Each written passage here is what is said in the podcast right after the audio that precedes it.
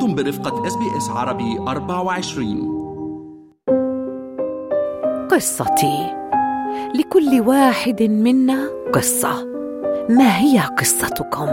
قصتي هي قصة طموح، والإنسان لا يصل إلى حديقة النجاح زي ما بيقولوا من دون أن يمر بمحطات من التعب والفشل واليأس، ولكن صاحب الإرادة القوية لا يطيل الوقوف عند هذه المحطات، يستمر ويستمر لحد ما يحقق أهدافه.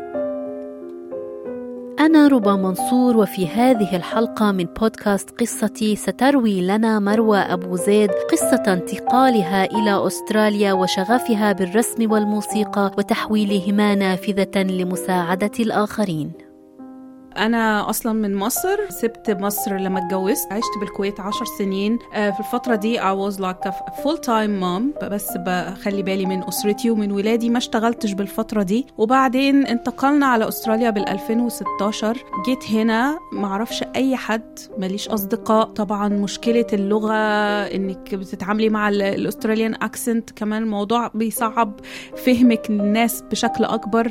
جوزي بقى بيروح الشغل والولاد في المدرسة، وأنا بقيت لوحدي، فعانيت من الوحدة فترة طويلة، قعدت شهور، كانت فترة صعبة جدا، بعد عن الأهل، فرق التوقيت، إزاي تتصلي بأهلك، ومكانش سهل إن أنا ألاقي أصدقاء، لأن الكوميونيتي العربي في أديليد صغير جدا، فقعدت كتير جدا عبال ما كونت صداقات. يعني بينا نقول إنه صار عندك صدمة أول ما جيتي؟ جدا جدا، كنت طبعا مش فاهمة أي حاجة، والسيستمز هنا مختلفة، نظام الحياة، الدنيا بتقفل بدري في أديليد الساعة 5، الشوارع بتبقى ضلمة، مفيش حياة، فإحنا مش أخدين على كده في بلادنا. فجالي اكتئاب شديد بالأول، بس الحمد لله طلعت منه بسرعة. يعني أوكي، هون حابة أعرف كيف طلعتي من هيدا الاكتئاب، من هيدا المرحلة العصيبة اللي مرقتي فيها، شو عملتي؟ حسب ما عرفت منك إنك يعني ما أخدتي كتير وقت وانطلقتي في مجال العمل، فخبريني أكتر. بصراحة بدأت بالعمل التطوعي، لأن زي ما قلت لك كان في جاب، قعدت كتير ما بشتغلش، فكنت بقدم على وظائف بس ما نجحتش إن أنا أحصل على أي وظيفة بالفترة الأولانية. فعملت أعمال تطوعية بمكتبة العامة والكوميونيتي سنترز بالمنطقة اللي أنا كنت ساكنة فيها. وطبعا أنا فكرت بالعمل التطوعي لأني لاحظت إن العمل التطوعي هنا يعني بيحترم وبيقدر بشكل كبير، وكل الناس بتعمله، فحبيت أخوض التجربة واستمتعت بيها لأقصى درجة. مش قادرة أقولك أنتي ما بتاخديش أجر قصادها، الأجر أكتر معنوي، والسعادة اللي بتحسي بيها مش قادرة أوصفلك بتبقى عاملة إزاي. أنا اشتغلت بعد كده، بس سعادتي بالأجر اللي باخده من شغلي مش زي سعادتي لما بعمل عمل تطوعي. حلو، خبريني بعد العمل التطوعي شو أفاق العمل اللي انفتحت قدامي؟ طبعا أنت لما بتبدأي بالتطوع ده بيخليكي تعملي كونكشن مع الناس، بيبدأوا يعرفوكي، بتبدأي بتبني لنفسك زي ما بيقولوا credibility في المجتمع. فلما تبقي عاملة عمل تطوعي يجي صاحب العمل يتصل بالناس اللي انت اتعاملتي معاهم، فاما انت بتعملي عمل تطوعي الناس بتبقى عايزة give back to you، بيقولوا والله دي كانت ممتازة، دي كانت كويسة، بيحطوا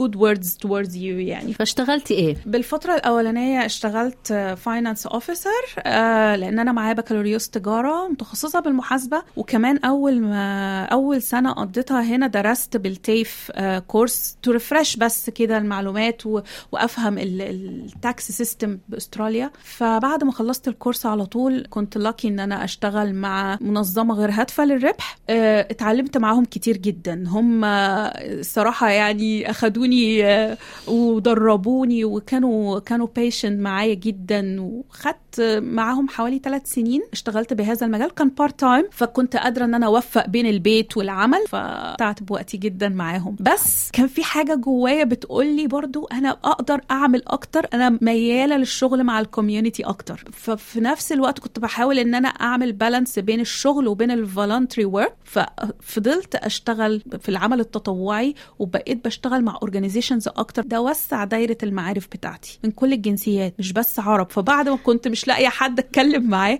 بقى عندي اصحاب من كل الجنسيات ومن كل الجاليات. طب هذا العمل التطوعي اللي كنت عم تقومي فيه، مين هي الفئات اللي اكتر شيء كنت عم تحبي تساعديها؟ حبيت قوي اشتغل مع طبعا الاسر اللي لسه جايه جديد، النيو ارايفلز، انا عارفه معاناتهم وحاسه بيها، فكنت بحب ان انا اعمل لهم سبورت. كمان الريفوجيز كنت بحب اساعدهم، كبار السن، كل الفئات دي بتحسي ان هم ضعاف جدا، محتاجين مساعده، محتاجين حد بس يدلهم يعملوا ايه، حد يبسطهم اتليست يعني على الاقل انك تسعديهم. انا كواحده فنانة يمكن أنا ما ذكرتش ده قبل كده. هلأ هيدا اللي الشيء اللي حابة أوصل له أنا مروة، أنه أنت الجدير بالذكر أنه أنت فنانة، أنت رسامة، بترسمي، وفعلا أنا شفت رسوماتك شيء رائع جدا، وحبيت تستغلي حب الرسم لأهداف إنسانية، فبدأتي مشروع عمل خاص فيكي سميتيه Art Vision يلي عم تستغليه لمساعدة الآخرين. فخبريني أكتر عن هيدا الموضوع. تمام، أنا زي ما قلت لحضرتك أنت ممكن تساعدي الناس بحاجة بسيطة، فبقيت بقول أنا ممكن أستخدم المهارات اللي عندي دي بإن أنا أدخل الفرحة على قلوب الناس دي، خصوصا الريفوجيز مروا بأوقات صعبة وترومز، محتاجين حد بس يساعدهم إن هم ينسوا المواقف المؤلمة اللي مروا بيها. من ضمن الفئات اللي تعاملت معهم كمان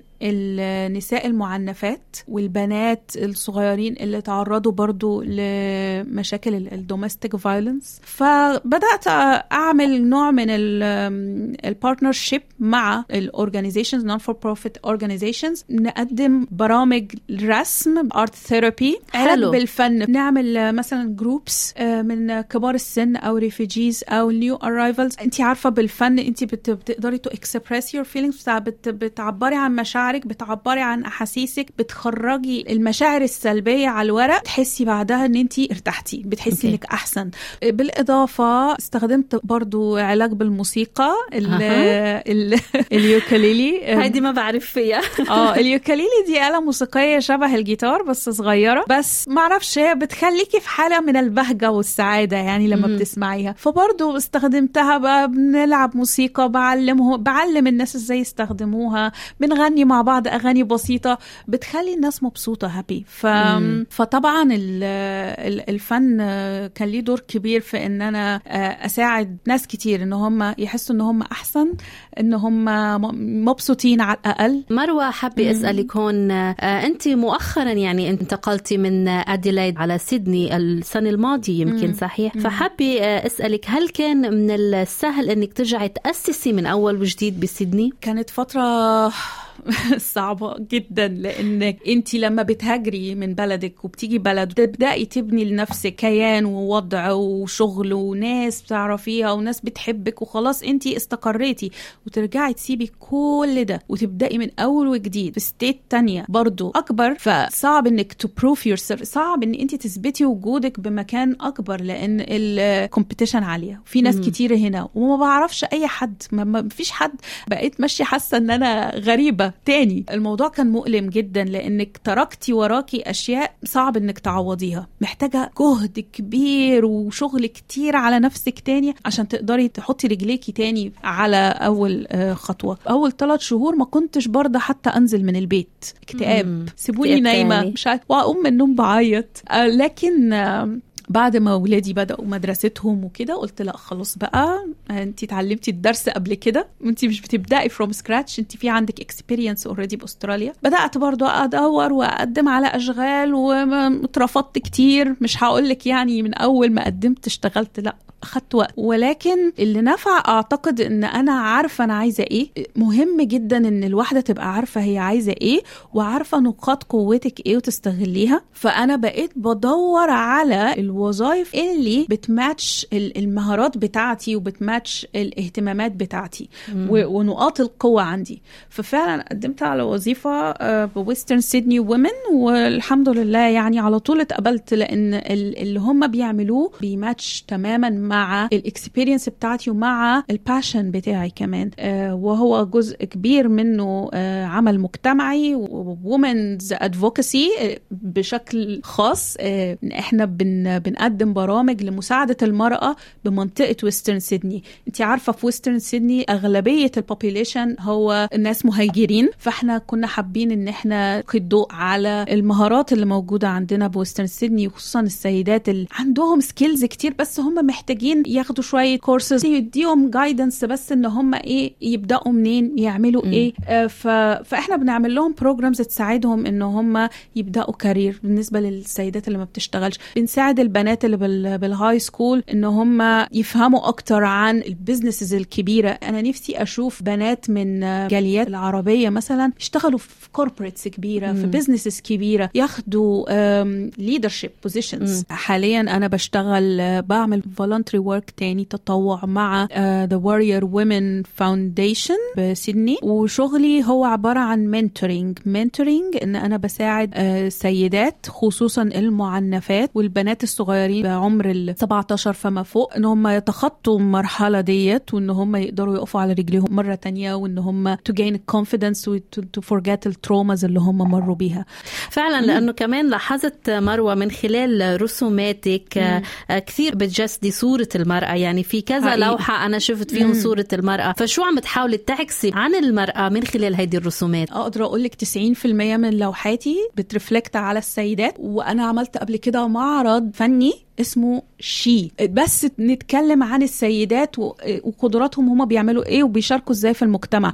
والعمل اللوحات كانوا طلابي أطفال في مدرسة برايمري بالابتدائية، فكان بصراحة من أكتر الإكزيبيشنز أو المعارض اللي أنا فخورة بيها لأن بيتوافق مع أنا عايزة أقول إيه. وهل مروة بالنسبة لعملك للآرت فيجن هل نقلتيه كمان من أديلايد لسيدني؟ بالتأكيد أخدت وقت قبل ما قدرت أرجع شغلي في الآرت تاني هنا. المتطلبات اللي هي القانونية هنا مختلفة عن اللي بأديلايد، فأخدت يعني برضو حوالي 6 شهور عبل ما قدرت ان انا كيك ستارت الارت فيجن تاني. عملت بارتنرشيب مع اورجانيزيشنز بتشتغل مع الكوميونتي، فانا بروح لهم بقول لهم انا دي السيرفيس بتاعتي، انتوا بتتعاملوا مع كبار السن، انا حابه اقدم كورس في الرسم لكبار السن. وفعلا فمثلا هيلز كوميونتي ايد موجودة عندنا بالهيلز بتساعد كبار السن والناس المتقاعدين، رحت عملت معاهم painting classes. حتى حصدت بعض الأوودز يعني من الارت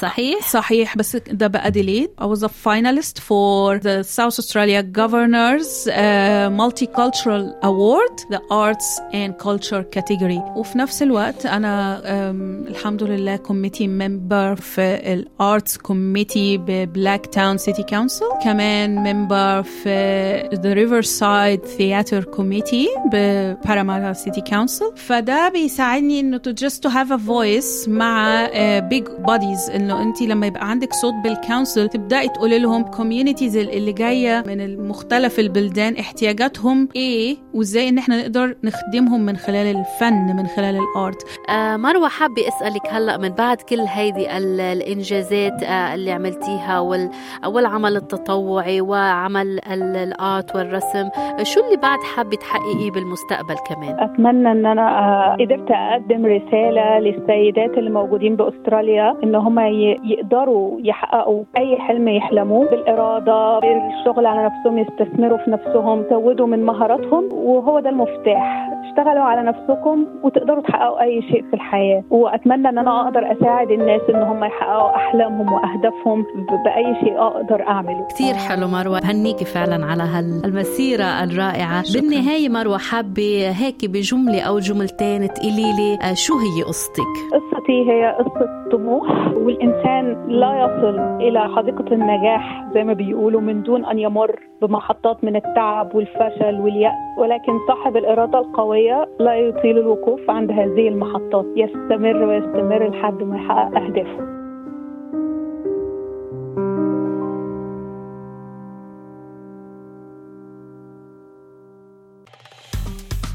استمعوا إلى آخر إصدارات SBS عربي 24 على جميع منصات البودكاست. تابعوا بودكاست الهوية في موسمه الثاني الذي يروي قصصاً واقعية تعكس تحديات الانتماء التي يواجهها الشباب العربي في أستراليا.